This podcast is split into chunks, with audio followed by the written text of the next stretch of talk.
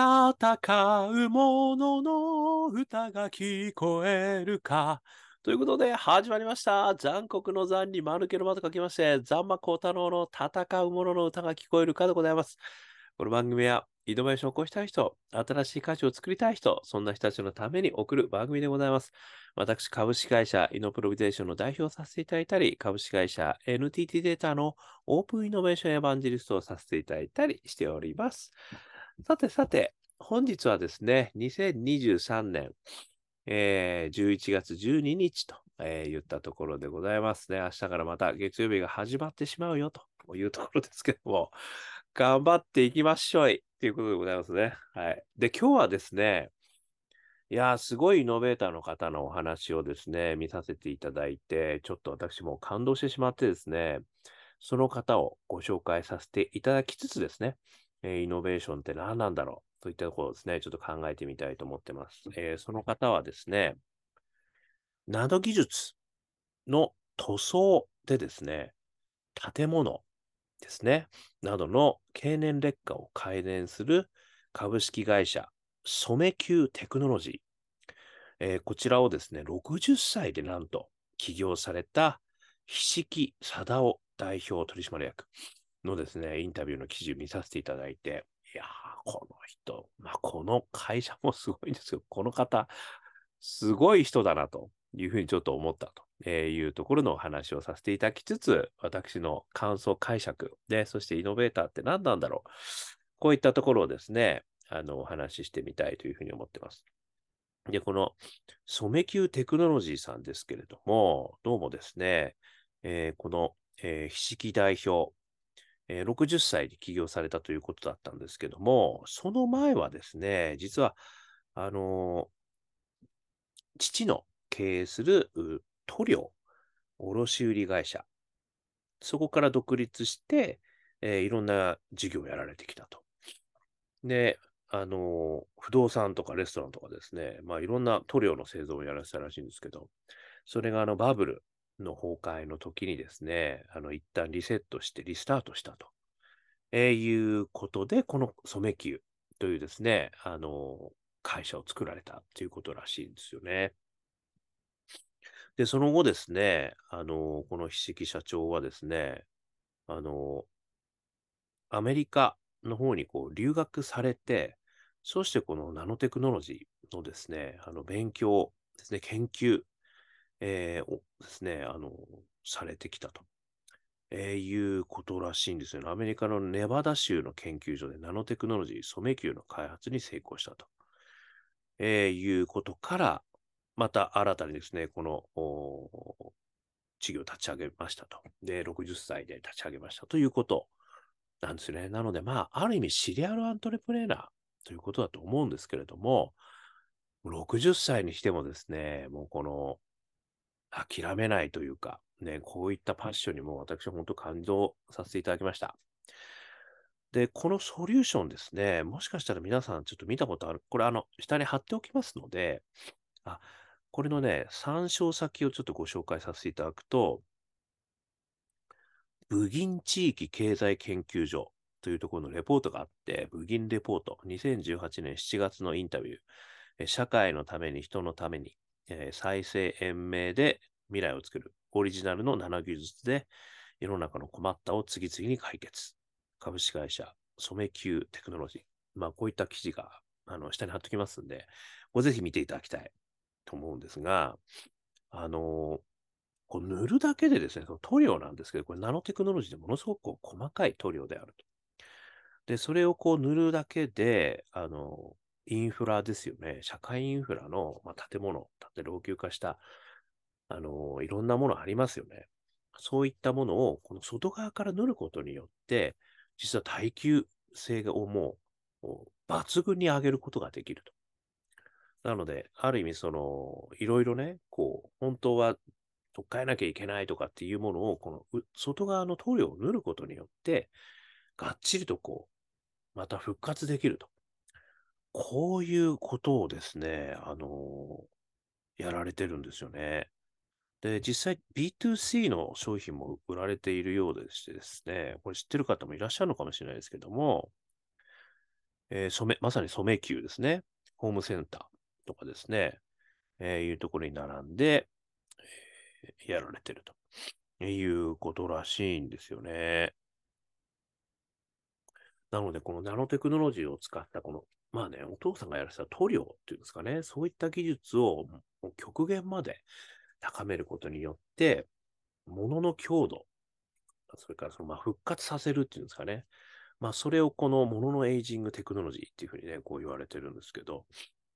エイジングケアですね。物にもエイジングケアが必要だっていうことを言われてるんですよね。エイジングケア。物のエイジングケアテクノロジー。これがね、いや、すごいなと、初めて聞いたんですけども、ちょっと信じられないぐらいな、あの、効果のある、すごいテクノロジーで、えーやられてるんだなと、えーいうことで、私も本当に簡単いたしましてですね、それでちょっと今日ご紹介させていただくということでございます。で、こちらですね、この記事の中身をちょっと見させていただきながら、私があの、イノベーターをですね、大体見るときには3つ特徴があると。でこれをイノベーター3つのフレームとお話してるんですけども、どんなパッションでやられてきたのか、そして仲間はどんな人たちとやってきたのか、そして最後、大義。ね。大義はどんな大義だったのか、こういったところをですね、この3つのフレームからこう見ていくと、大体みんなこれがあるんですよね。そしてそこにすごく面白さがある。なので、ちょっとこの3つの観点から私なりにですね、あの、勝手に あの分析をさせていただきます。まず1つ目のファッション。これは物ののエイジングなんですよね。まさに先ほどお話しした通り。こんな風に書かれてます。すべてのものは日々劣化をしていきますが、物ののエイジングを培った技術により、少しでも食い止められないか、予防できないか。こういったところからですね、この創業に至ったということなんですよね。あのまあ、とはいえですよ、先ほどお話した通りですね、バブル崩壊の時に、一旦でも整理しちゃってるわけですよね。もう、いや、そこでなんかいろいろ債務とかもあったという話も書いてあるんですよ。そこからですね、もうこれ不屈の投資だと思うんですよね。で、その不屈の投資の元、これが物のエイジングですね。これあの、まあ、ある意味ね、ものすごい社会問題になってまあ、世界中の社会問題になってますよね。もう、建物が劣化してきている。ね、あの、交通インフラが劣化してきている。えーあとはガス管、水道管、ね、そういったものがこう、劣化してきているというところをどうするんだっていうのはね、社会問題になってますよね。だからその社会問題を、ある意味こう解決するぜっていうところの情熱なので、あの、私がいつもお話している情熱のポートフォリオっていう話があるんですけども、縦軸に、えーポジティブとネガティブ、横軸にクローズとオープン、これを取るとですね、左上が大好きパッション、そして右側がリタパッション、そしてそこから下が個性派パッション、さらに左に行くと成長パッション。まあ、この4つのパッションがね、大きくあるよっていう話いつもしてるんですけど、リタパッションなんですよね。まそのもののエイジングを何とかしたい、この社会課題を俺っちが解決してやるんだっていう、この、まあ熱い思いですよね。これが炸裂してますよね、これ、まずね。だからこのリタパッション、炸裂から始まったんだなっていうふうにね、今回ちょっと思ったということですね。そして2つ目の仲間ですけれども、この仲間っていうのもね、あの自分一人ではできない。そういうのがイノベーションなんですよ。やっぱり一人じゃね、やっぱり、あの、限られているので、でそこにこう仲間が集ってきていただいてで、仲間の力を結集することによって、イノベーションが起きる。やっぱりね、これも二つ目のすごい大きなポイントなんですけど、この仲間への考え方がまたですね、すごくてですね、当社では、社員に対しては、基本的に放任主義をとっています。と言ってるんですよ。これ。でね、こう、垂れ幕をね、いろいろな、こう、あの、社員信条っていうんですかね、いくつかこう書いてるんですよ。それをこう、あの、もうは、貼ってるだけですと。要は垂らしてるだけです。あれこれ、あの、言わないんだと。なぜならば、あれこれ言っても聞かないからと。で、実践、そして責任、ね、それが生まれてくるっていうのが大事なんですよってことをね、もう明確に言われてるんですよ。これはね、私、あの、まさに栗山監督を思い出したわけですよね。できるやつはやるな。ね、というふうに黒板に貼ってたわけですよ、栗山監督も。これと同じだなと私思ったんですよね。つまり、やっぱりこう、いちいち教えねえよと。ね。あの、できるんだったらやんなくてもいいと。ただできねえんだったらやれよっていうことですよ。やっぱりこれ放任主義だってもう明確に言っちゃってるとこがね、すげえなと思って。で、なんかこうマネジメント放棄してんじゃないかとかね、なんかいろんな突き上げもありそうじゃないですか。批判が来そうだけど、いいんだと。俺は放任するよと。お前らのやりたいようにやってみろ。こういうね、懐の深い経営者ってやっぱりね、大事なんだなってもう本当思いましたね。やっぱりそういうふうに言われることによって、自分として、こう、いや、なんかできるかもしれねえなとね、せっかくこういったところにいるんだから、こんな設備とね、まあ、お給金もありますし、あとはみんながね、あの仲間もいるわけじゃないですか。そしてお客さんもいるわけですからね。そういった中で、やっぱ俺にできること、もしくは俺が、この会社で俺がなんかこう自分の人生をね、あの、エキサイティングにすることってなんかできんじゃないか。これ明確に言われてんですよ。自分の人生をエキサイティングに、かつ感動的な人生を送ってほしいって言ってるんですよ。いや、これはね、もう本当素晴らしいなと思いました。でそういう会社で働けたら本当素晴らしい。で、やっぱりね、あのそういうクリエイティブな、あの、組織っていうのところには、やっぱこういうの必要なんですよね。ぱり何か言ってもね、必ずあの、うちの社長が出てきて、ああだこうだ言ってくるってことになるとですね、何も言わない方が、ね、幸せな人生じゃね？って思い始めるわけですよね。でも俺は放任するからねと、お前ら勝手にやれよと。ね。で、もううまくいってもうまくいかなくてお前ら責任だからねと。いうふうに言われた方が、意外とみんなですね、じゃあちょっとさ、こういうことやってみようぜって。ね。なってくるわけですよ。まあ最初はね、やっぱこうナノテクノロジーとか技術の会社だから分かんないことたくさんあるのかもしれないですけど、私もそういう意味じゃコンサルのね、やっぱり3年間はもう分かんないことだらけだったわけですよ。でもやっぱ一生懸命やってるうちに、めちゃくちゃ面白くなってくるわけですよね。で、面白くなってきたら、なんかやりたいこと出てくるんですよ、いろいろ。アイデアも出てくるんですよ。で、それまでね、辛抱するのも結構大事なんですけどね。まあちょっとそこまでどうやられてるのかわかんないんですけど、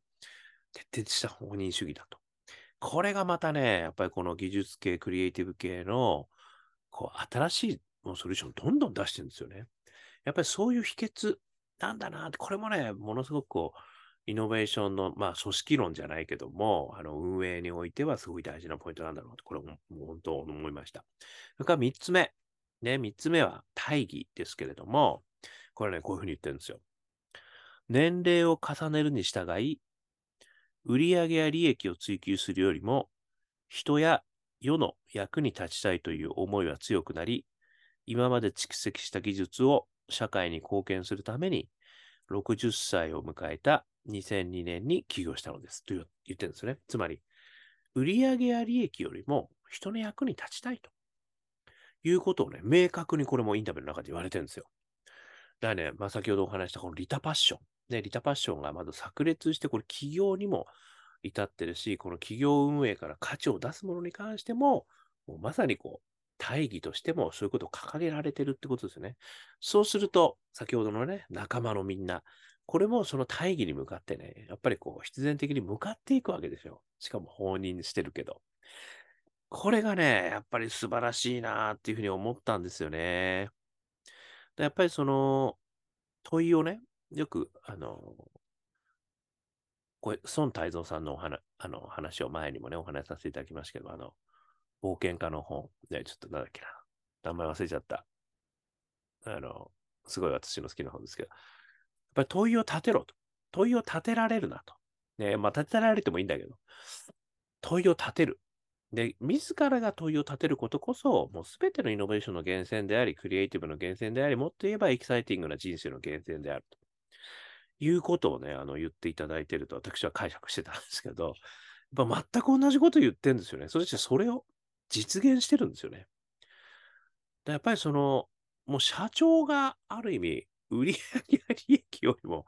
人の役に立てお前らっていうっていう。すごくないですか、これ。いや、だってすごいですよ。ね。できたの？とかね。で、どれだけ売り上げがあったの？とかって。とにかく聞かれるというのが、で、サラリーマンの世の常なわけですよ。これはね、まあ私がいた、あの、まあそういう意味じゃね、あの、それを一般的に言っちゃいけないかもしれない。私が感じてるだけかもしれません。やっぱりでもね、やっぱりそういうこと言われるわけですよ。ね。それはね、だってもう社長、いや、売り上げより利益より、人の役に立てって言ってるからさ、こういうことやってみようぜってなるわけじゃないですか。あの、ザッポス。ね、ザッポスの話前したかな。あれもね、もう権限をもうそれぞれの人に与えてるから、要はもうみんな靴を売ることよりも、その人に役に立つことやるっていう、なんかパーティー開いてあげたみたいな、そういうことやってるみたいな、そういうことにつながるわけですよ。でもそれこそが、やっぱりこう、あの、そこからやっぱりね、いろんなことが生まれるわけですね。お客さんが本当に困ってることだったり、本当に喜んでくれることって何なんだろう。ね、っていうことが、多分そこで分かって、そしてそれがまた、ね、開発につながっていく、ね、価値につながっていく、ソリューションにつながっていくっていうことだと思うんですよね。やっぱりね、そういうこう大義をね、バーンって言えるってことが、やっぱりね、なかなか言えないですよ。ね、売上利益を伸ばしつつ、人の役にも立つことを考えてますって言うんですよ、普通は。普通は絶対こうですよ。で、売上と利益も両方かよってこう悩むっていうね。もういらないって言っても売り上げと利益よりもって言っちゃってるから。ここが素晴らしい社長。もう、やっぱイノベーターなんですよね。もう社長自身がイノベーターだから、もうそういうこと言うんですよ。で、みんなもね、イノベーターになるっていう。いやもうね、本当に、イノベーターの真髄の会社だなと思いました。これはね、日本を背負いますよ、多分。まあもうすでに背負っていただいてると思うんですけど。で、世界。世界にも通用する技術なんで、いや、すごい。で、ここからですね、私、このイノベーターの真髄、まあ、改めて3つね、言うとすると、1つ目は、何歳からでも失敗しても挑戦はできるよっていうことですよ。ね、私もかなりなね、やっぱり年齢になってきたんで、ね、ついついこの自分の年をね、こう、やっぱ何歳でもって言いたくなっちゃいますよ。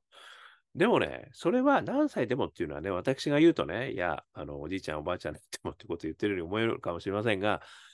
これ何歳の若さでもも含まれてるわけですよ。私の言ってる話に関して言うと。小学生でもいいんですよ。だから。で、小学校で起業してる人、今結構出てきてますよね。下手すれば本当幼稚園、幼稚園ぐらいな感じでね、やってる方もいらっしゃいますよね。いいんです。全世界、1世帯あたり、1法人化なんです。ね。だから、1世帯の中の誰が起業しててもいいんですよ。子供が起業しててもいいんです。ね。なので、これ何歳でも、しかも失敗してもですよ。何回も失敗していいんだと。ね。これが何度でも挑戦できる世界にね、あの、つながっていくわけですけど、スタートアップ性マージン成功システム。ね。ぜひご興味のある方はお問い合わせくださいなんですけどね。そして二つ目。仲間を信じきるなんですよね。これあの栗山さんのね、あの、WBC のお話もしましたけど、信じてくれるから自分を信じられると私は思うんですよ。誰かが信じてくれるからこそ自分を信じることができる。で、それをやるためには自分がまず誰かを信じるってことなんですよ。で、これがぐるぐる回せなんですよ。これがね、恩義主義。ね。あの、まあ、いろんなところでも言ってますけど、やっぱりね、信じることから始めようなんですよ。ね。ちょっと、なんか歌の歌詞になりそうですけどね。こんな歌作っちゃおうかな。栗山さんがやっぱりこう信じてくれたから、大谷翔平、ね、そして、あの、宗もね、やっぱ打てたわけですよ。そして二刀流大成功してるわけですよ。やっぱりそういう人がいる。でもそういう人がいないからダメなんだじゃなくて、まずは自分から始めるんですよ。これがね。これがまた面白いところで、自分が誰かを信じることによって、それが、車輪が回り出すってことなんですよ。そうするとね、巡り巡るんですよ。めぐる、めぐる。ね、これちょっと暴れちゃっちゃう。ということでしたね。はい。仲間をしに行く。そして三つ目。利益よりも人の役に立つですよ。これも大義。ね、利他主義から始まってですね、もう大義が、もう明確に言ってるんですよ。利益よりも人の役に立つのである。売上と利益と人の役に立つのであるじゃ、と、これは大きな違いがありますよ、これ。私も言えないかもしれない、これは。で、もうすごい。ここまで言える社長、素晴らしい。ということでですね、あの、もう本当に感動したんで、ぜひ読んでいただきたいというふうに、えー、思います。ね、あの、やっぱイノベーターってこういう人なんだなっていうのがね、もう如実にわかると思います。ね、ぜひぜひちょっと見ていただいたら幸いでございますね。ということで、えー、今日も見ていただきまして、どうもありがとうございました。えー、YouTube、ポッドキャスト毎日話しますんで、よかったら登録してください。そして Twitter、Facebook、こちらの方もね、コメントいただけると嬉しいです。えー、さらにはですね、えー、我がアカペラグループ、香港ラッキーズでは中年ワンダーランド、ね、こちらの方、えー、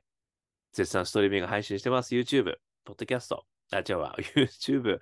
Apple Music、そして Spotify ね、中年不思議国で検索していてください。そして香港ラッキーズ、香港好きなのね、中年ワンダーランド、検索していただくと、えー、どっかに引っかかってくると思います。さらには、あ、ジャーニーオブラッキーという4曲入りのミニアルバムも、これは iTunes、そしてモーラ、えー、やっておりますので、えー、よかったら検索してみてください。ね、こちらもダウンロード販売してますよ。で、CD が欲しい方は、香港ラッキーズ商店、こちらの方を見てください。えー、さらにはですね、えー、我が香港ラッキーズ、えー、アカペラグループ、えー、2023年12月31日、えー、13時頃よりですね、えー、三軒茶屋のグループフルーツムーン、えー、ライブハウス、こちらの方で、えー、ワンマンライブやりますので、えー、ぜひですね、ちょっと早めに申し込まないと、あのー、そんなに大きいとこじゃないんで、あの、埋まっちゃうかもしれないんで、よかったら、あぜひぜひ申し込んでください。私、連絡ください。えー、そしてですね、えー、一人からでもイノベーションできる、そんなことを書いた本、オープンイノベーション21の秘密。えー、こちらの方はですね、えー、絶賛電子書籍、リアの書籍、両方あります。えー、見てみてください。1時間ぐらいで読めちゃうけど、21の秘密がね、手に入っちゃう、そんな本でございます。そして、私は、えー、イノベーションのね、コンサルやってますので、もしよろしければ、えー、イノベーション、ね、お問い合わせくださいませ。なんか困ったことあったらいつでもお問い合わせくださいませ。さらにはですね、えー、一人からね、あの、起業する方々をね、何度でも挑戦できる。ね、そんな、あの、人から、一人からではなくてもいいですよ。えー、そういうプラットフォーム、ね、えー、スタートアップスエマージェンスエコシステム、こちらの方もですね、絶賛今、え、やっておりますので、もし、え、企業に興味のある方、もしくは起業家をさせたい方、ね、え、両方募集してますんで、よかったら、えー、ご連絡くださいませ。ということで、今日も聞いていただきまして、どうもありがとうございました。それでは皆様頑張りましょう。また明日